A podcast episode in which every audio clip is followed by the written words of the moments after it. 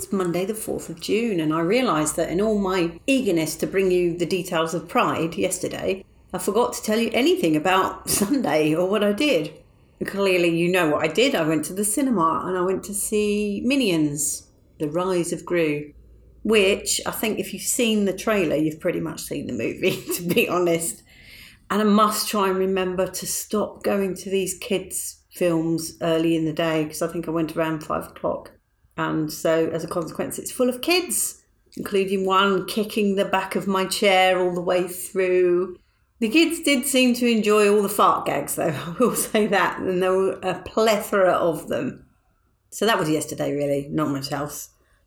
As for today, Monday is work, work, work, and it was particularly mad today, but I was very proud of myself because I didn't get a Deliveroo. I made myself a baked potato with baked beans. Jolly nice it was, too. And that, my friends, is pretty much it. Other than to report, I'm on day three of king size condom ownership and I still haven't used it. But then eating baked beans on a jacket potato is probably not going to help that situation. Take that, minion writers. You're not the only ones who can do fart gags. And of course, Monday being typically quiet is usually the day that I find a good article on Apple News. And I found a very relevant one how they've changed the policy on knee replacements and knee surgeries in this country. And basically, GPs are not going to refer you if you're fat, which kind of makes sense because I only got my referral because I saw a locum in the middle of lockdown, actually. So it was over the phone.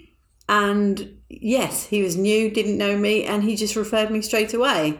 Now, clearly, the fact that I am getting it replaced means that there was something wrong with it. But I now understand why my GPs were ignoring me pretty much and calling me fat because they do that a lot, which is not fair when you have scoliosis because it does affect your trunk size. So your BMI is not an accurate record. I keep maintaining this, but nobody will listen to me. Yeah, okay, I am overweight a bit on top of the issues that scoliosis brings.